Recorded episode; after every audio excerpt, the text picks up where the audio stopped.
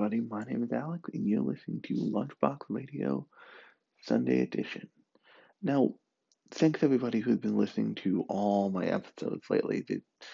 It's really taken an upkick, and I really appreciate it. So, um, thank you. But this week, I wanted to talk about something super relevant to right now because it seems Kiss Anime has finally gotten to Kiss Death after many, many, many years and many, many, many attempts. So I, I wanted to take this episode to talk about piracy and like. I want to take this episode to talk about piracy and its role in the anime community and its role in the and its role in a the Great Crash, which if you don't know what I'm talking about, you can go listen to the not the previous episode of this podcast, but in the feed there's a previous Sunday edition where you can where I cover the anime crash of the like 2010s basically. So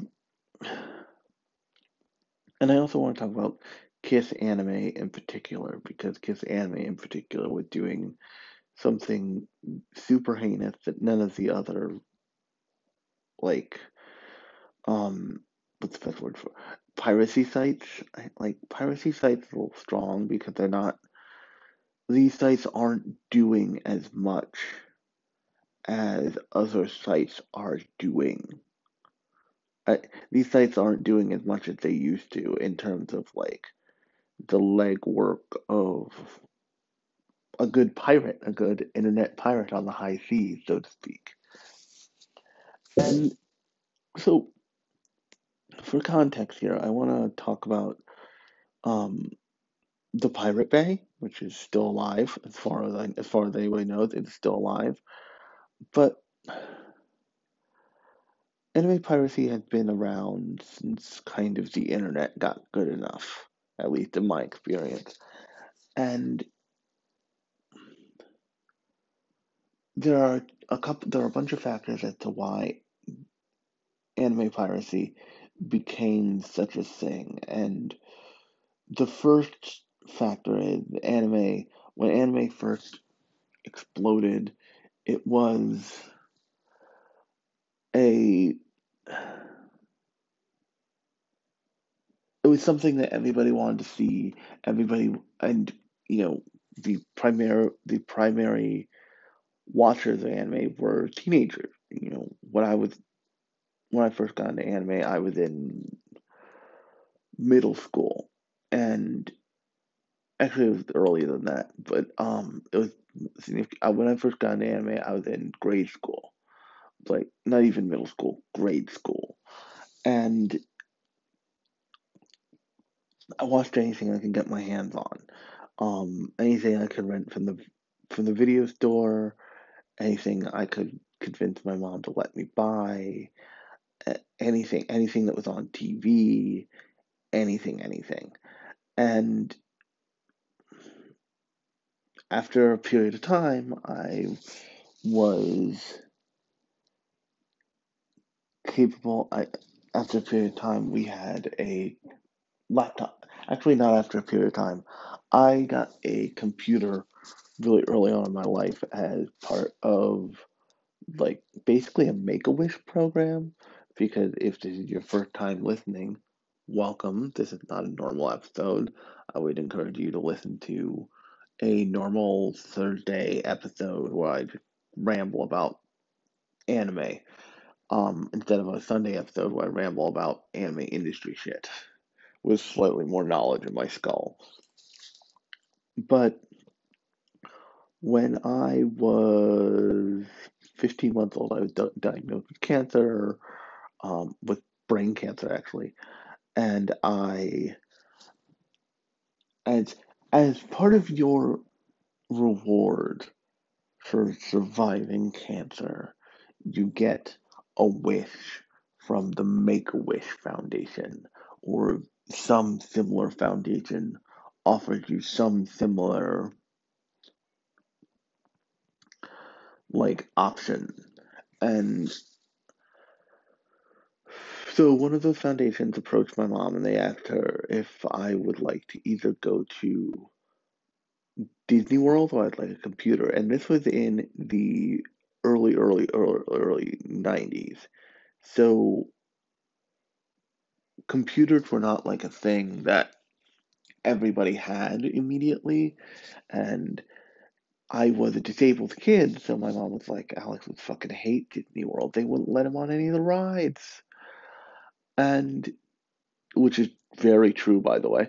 Um, I am a risk for just about any moving ride because I have a very weak left arm that could just like snap off in the wind. Um, and I went, and my mom said, "We, I." He was like computer. She didn't even like budge. It's just like he would like a computer, and what that did for my life going forward it it changed my life going forward. I since then have had like a affinity for computers that few people that the few people outside of people who work with computers have.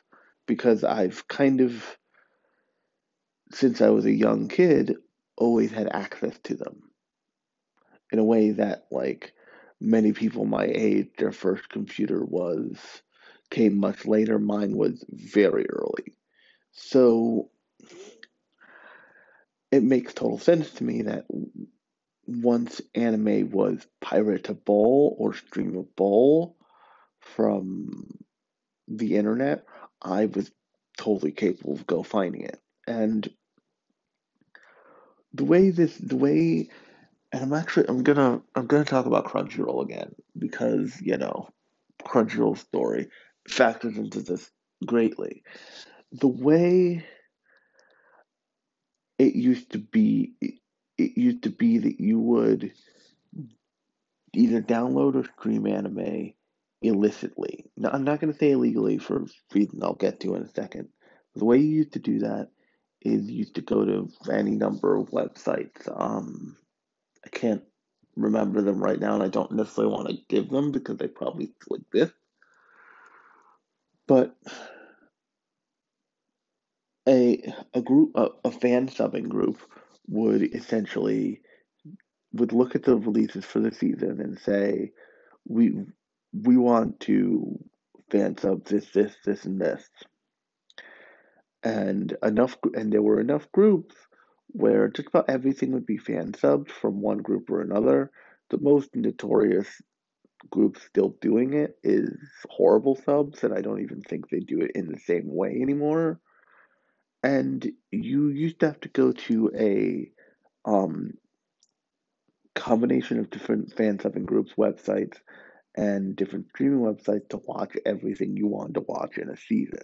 It was a chaotic it was a chaotic existence of a way to consume of a medium of media, so to speak.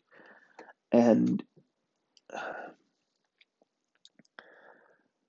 I want to be clear, it was not easy. It was not like it was not what Kiss Anime became, where you could go and watch seemingly everything.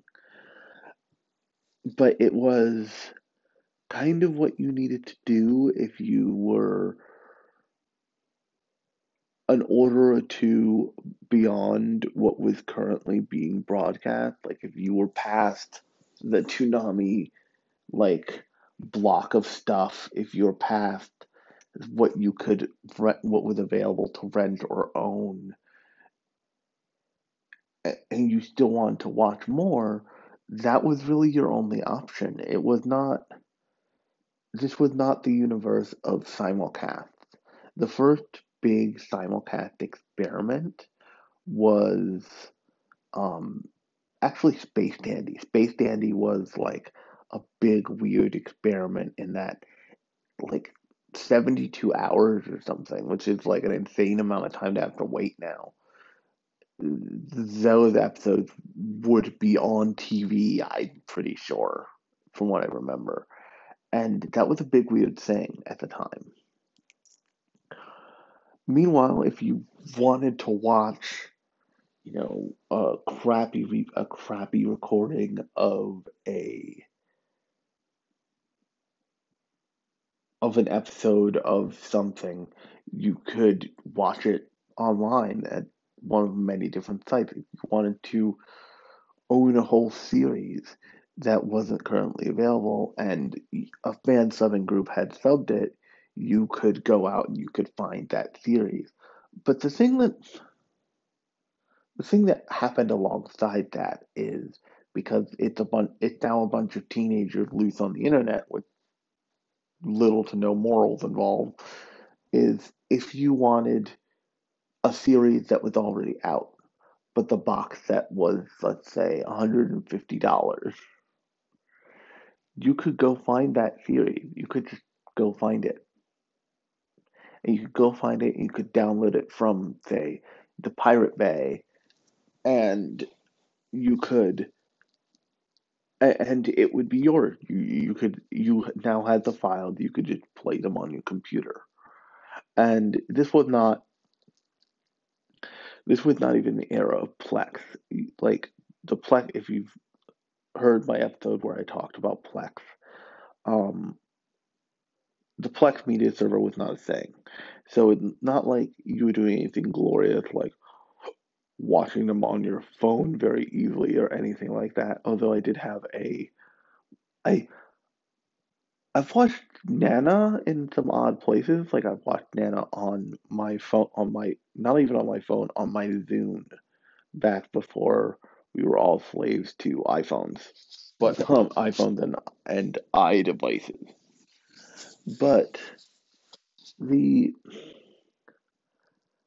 the long and short of it was that if you were pirating, you were a seriously hardcore fan of anime and you were going the extra mile in terms of fandom to get this stuff because it was not easy. You could not just find it. In order for in order for you to pirate now or even in order for you to pirate now or even years ago, you would have to the the content would have to be so difficult to get legitimately that your brain would just be like, I they won't let me pay for this. They just won't. And there are there are a contingent of people who believe that you should never pay for entertainment, and you know it's it's a scam, and you're giving money to these huge corporations like AT and T and Sony and all that bullshit. That is not the that is not the reason why you pay for entertainment. You not pay for entertainment to give you know corporate bigwigs you know their new Cadillac. That that is that's a side effect.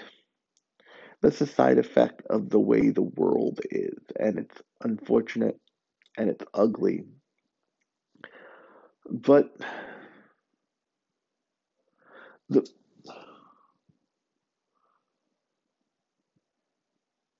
I'm recording this as movie theaters are still opening up, but if we've learned anything in the past five months, which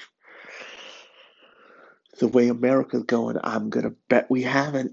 Um, it, is that entertain the value of entertainment and the value of entertainment in the form it's intended is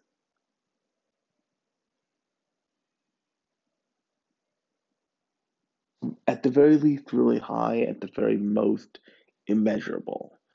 Because the reason why movies are a billion dollar industry is because they are producing the imagination as escapism. And that is true of any entertainment you watch, listen to, um, experience, all of it. If you play, this is a perfect example. I um listen to a podcast that I actually encourage anybody to listen to because it's fantastic called Friends at the Table. It's done by Austin Walker. Um, formerly and still of kind of Waypoint, but it him and a bunch of his friends all together play through a, a game in a continuing universe where they create this fantasy and it at first glance it doesn't seem like it would work but once you're listening to it you're listening to this awesome story and weird thing that becomes this that has at times in the pandemic for me become a great escape from the world as it is and that is a value. And with with the advent of paying creators directly like i'm sure you've like i'm sure you noticed i have ads on my podcast. I make money from the ads um, people have patreons they make money from that. With the advent um there's a tier of entertainment that is just given away. But it, it's important to pay creators and pay for creations of creators because it, even at some angle you are paying for the ability for that creator to to live. And when you don't and the thing that gets lost in the cycle of entertainment and the thing with um not the thing that corporations attempt to not obscure that that corporations unintentionally obscure in their promotion of entertainment is that it's easy for people to lose sight of the fact that when you watch when you watch um, the morning show on um, on say Apple TV Plus, let's let's get big brained here for let's get large scale here for a second. When you watch the morning show on Apple TV Plus, yes, Apple is making tons of money off, off of subscriptions. But you know who's also making money there? The you know, the assistant showrunner whose name you don't even know because it scrolls past in the credits you don't watch. And, you know, they're making maybe a hundred thousand dollars a year or something and they get to go and because you subscribed to and watch their show they still have a job and they get to go to the grocery store every week for like six months. And that's a big deal. The, the creation of media, of entertainment media, encompasses so many people who are not the big loudest voices in the room, stars or executives or directors. I, if and who have not amassed such an enormous amount of money that it's that they're living in another universe from you or I. And the reason why people forget this is because people's and I want to say rightful reaction many times to big corporations is like they, these people gobbling up all the money, blah blah blah blah blah blah blah blah. But because we still have laws, they have to pay for labor, and there is some competition there. If a um, producer, if a social media manager at say Crunchyroll doesn't like their job and have been working there for at least three months and somewhat and in any way successfully, and Funimation is paying better, they can just call up Funimation and say, "Hey, I'm really." They can just try and apply for a job at Funimation and say, "I'm really unhappy at Crunchyroll. I'm looking to, I'm looking to make a move," and make that move. It's the and move to move to Dallas, Texas. I think Dallas, Texas, where Funimation is based, but actually it might be Austin. But um, my point is, is that there are people working a job the same way you or I work a job, or if you're a teenager, the same way you will work a job in the entertainment industry, in any version of the entertainment industry. That includes anime. And to just say, to just dismiss the the whole scenario altogether just because run by corporations just isn't right. And so back to the piracy thing, back to the like piracy timeline. Basically what ended up happening is Crunchyroll became the first when Crunchyroll first burst onto the scene, it was a piracy site. But what it was doing was different, was it was the first like wrangling herding of the cats into one into one branch where you could watch all these different fan subgroups and they meant and that's how they managed to pull off having all these different um what's it called? Having all these different having all these shows having a massive show that they could go watch that you could go to one place and watch. And that was extremely valuable because they were smooth they were smoothing out the wrinkles of the process of watching fan sub, which is a huge deal. And also you didn't have to tie up your computer with um, torrent downloads, which is its own nightmare, which I might talk about in a different episode. But um and then Crunchyroll got, I think from a DC venture firm, got like five hundred thousand dollars on the condition that they clean up their act, and they and they did, and they went legitimate, and that took that took a while because they had been illegitimate for years. So I'm sure they had to like so basically Crunchyroll emptied out and then filled back up, so to speak. And that's kind of their story. But on the other side, there was Kiss Anime. And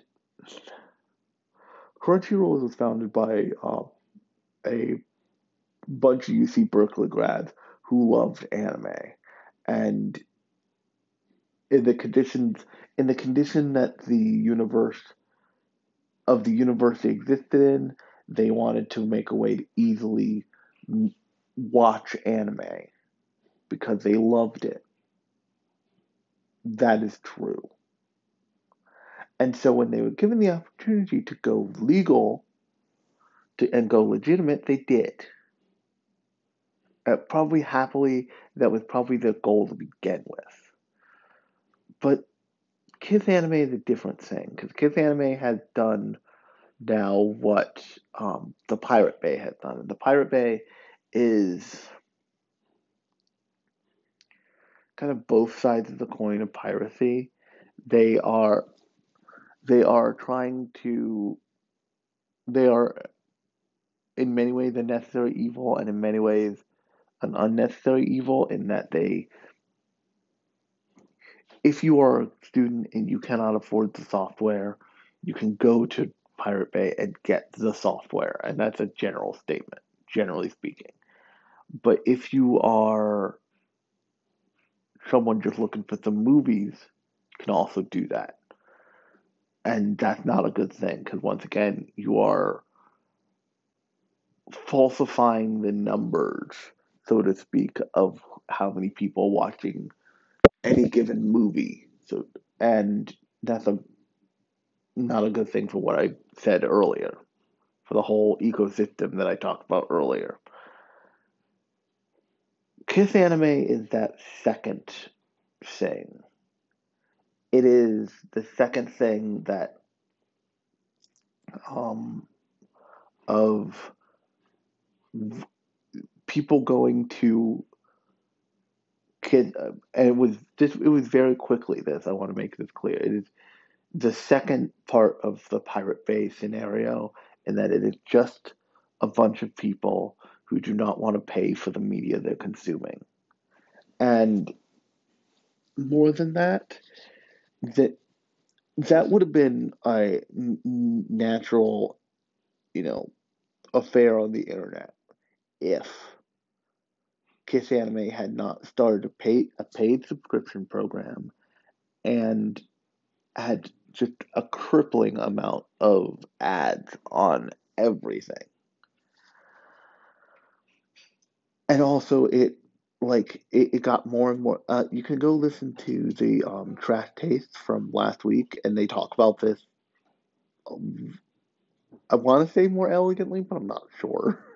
Um, i don't like recall. I was laughing through most of it so but there were so many like little like security checks on kiss anime that it was so cumbersome at a point to use it free they were pushing you towards just getting a membership and just doing that because it was you had to like pick all these weird things all the time to do like like they they were in, making inappropriate use of the use of the I'm not a computer like security check because they were so clearly doing something that was so, that was now no longer um remember why I used the word uh, if you remember I used the word illicitly before. This is now no longer illicit. This is straight up illegal. When anime piracy first became a thing it was considered to be gray a gray market crime which means that it's not technically illegal but it's also very frowned upon and you if you get caught there is trouble involved. Like you will get a sternly many of us who have been who are in the world of anime streaming and downloading before that stuff was legal were prone to receiving letters from our cable providers asking us, on behalf of such and such corporation, if you could please cease this activity, we would very much, it would be very much advise, advisable and we would appreciate it. Failure to cease this activity will result in termination of service. Basically. Kiss Anime is Kiss Anime once they started do once they started taking serious money for illegally streaming for straight up illegally streaming media without an appropriate content license, without licensing that stuff from the original source, was doing something illegally. And that's that's and the and by they were make no joke they were printing the kind of they were print, printing series serious money off of this thing. It was not and they were printing serious money off of their free users too. It was not and is not it was not and is not the model that can support, you know, the industry because they were making the money in a way where they were keeping all that money. And is the is the Japanese animation industry anything you need to defend? No, it is.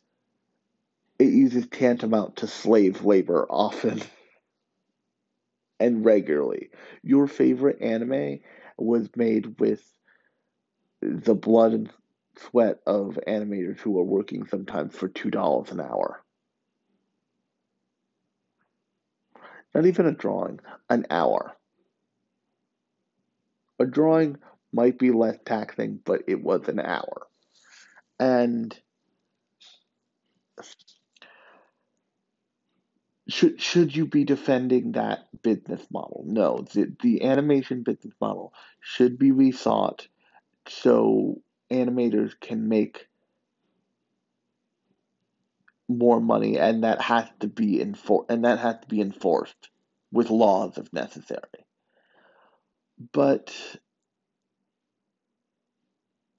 the the profiting off of uh, animation studios' work without giving them money all means that those animators are making zero dollars an hour off of that product. And it I'm not great at math, but two is bigger than zero. And you will I mean you can go on you can go on um YouTube right now and you can find arguments to the contrary, but that this is not an argument. There is not a right and a wrong here. That is the that is oftentimes the trap that people can get you in. That there is a, that this is a nuance thing that you can have opinions about. But the bottom line is that there was a group of people who's who nobody knew, by the way. No, your neighbor could have been running Kiss Anime, and they were making like potentially millions of dollars off of a form of entertainment without without doing the basic thing you do that everyone does and that is paying for the right to show it to you. And it, that's not okay. Like if if you love anime and you want to watch it you you should be paying for the right to stream it it's so easy. And you know I, I uh, on the on one hand I understand like you know your teenage kid you get like six bucks a six bucks a week as allowance or ten bucks a, a week as allowance. You don't want to spend it on that. I understand that. That's a different thing. But you can now sign up for Crunchyroll with as and have a free membership and watch with ads the same way you watch TV. You, if your parents have a Netflix subscription, there's anime on Netflix. This stuff is everywhere now. There's free series up on YouTube. You don't need to be paid. You don't need to be skirting the system in order to support, in order to watch Uh, in order to watch anime. It, it, it's not it's not that it wasn't made for you. It's not that it's that you don't have a right to it. It's that you can still watch this stuff. It, but you can also do it and not support people who are making money off of the system without paying anything in. And I want to make a distinction here genuine fan subgroups, um, of which HorribleSubs may still be one, are in some ca- are in some cases still doing it for the the love the love of the medium, so to speak. But things like Kiss Anime at the scale that Kiss Anime was at is not that's not doing it for the love of the medium. That's doing it for for a profit motive. You know, uh, if you go to HorribleSubs website, which you still can do, and you can still download everything, they have some banner ads, but by and large, you can. There's no there's no way for you to pay for the right to download a HorribleSubs fan subs from from a torrent. There's just no way for you to pay for it. And that's because they have been around for a long time and they are they're doing it to provide access to stuff you might never see. And yes, they have and yes, they should stop subbing stuff that's super readily available. And lots of you know manga subtitling people do do that once the manga is available they straight up are like, "This is the last chapter. We're gonna we're gonna translate. Go buy it in the store. If you want to support this, go buy it in the store." And if you look at Team Four Star, even they say, you know, "Hey, support the official release." And he, here's who's responsible for this project.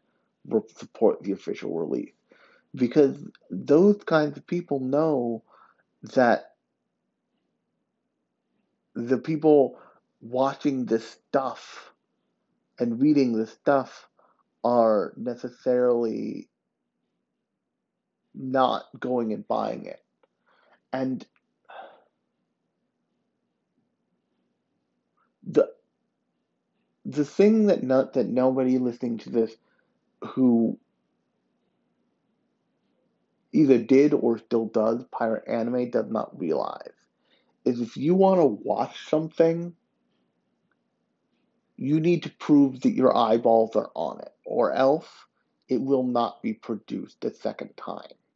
Because, and this is the last thing I'll, this is the last tangent I'll go on, and then I'm already over 30 minutes, so go figure.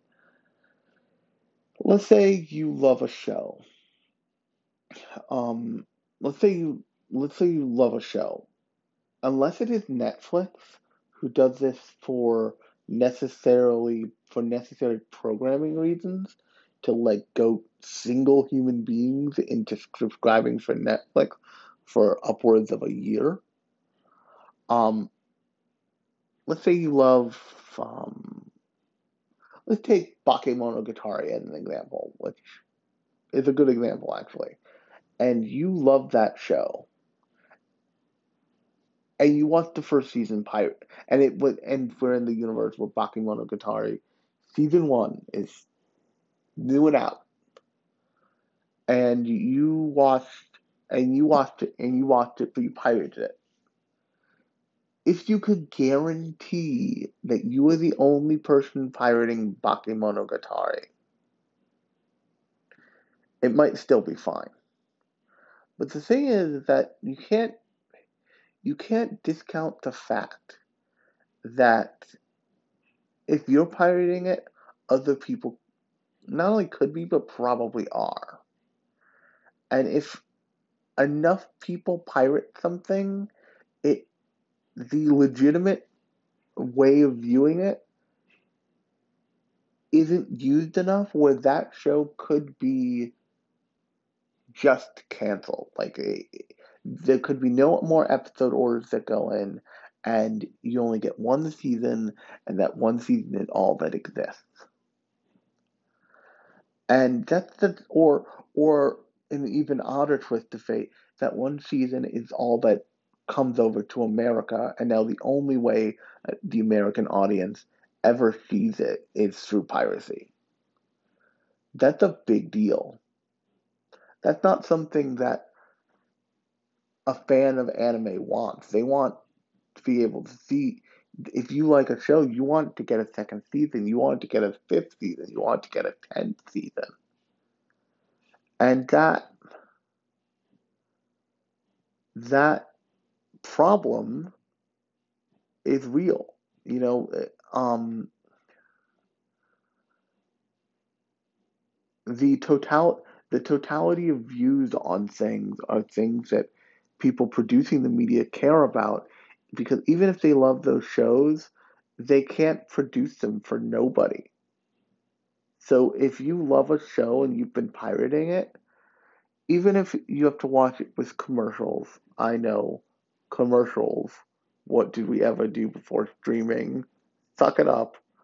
Sign up for Crunchyroll free version or sign up for, you know, whatever free version of anything that makes sure that that company is letting someone know that you're uh, you're putting eyeballs on whatever your favorite show is. That is the way you can, without money, let somebody know that you support an anime. Because as much as you think like you know buying figures and buying character goods are supporting it. The thing that supports any show or property the most, is just watching that show through legitimate channels.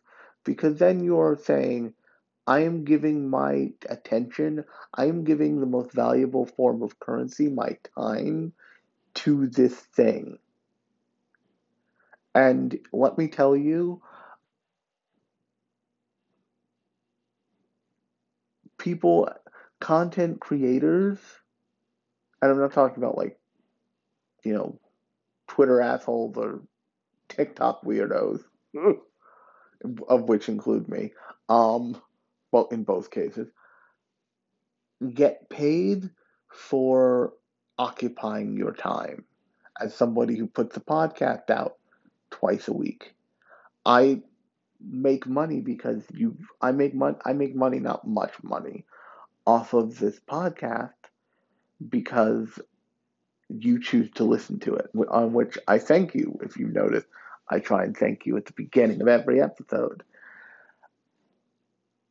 so just the loss of Kiss Anime is not the loss of anime. It is not the end of the world. It is not the end of the way people get into anime.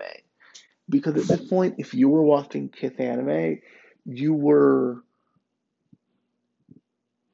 not taking the easiest road. You were taking the cheapest road. And that's, and sometimes you weren't even doing that. It, that's not that's not okay. That's not what you need. To, that's not the way that you should be consuming anime. You should be consuming anime in a way that will let people know, hey, this show. People in America love watching this show. We'd like more of it, please.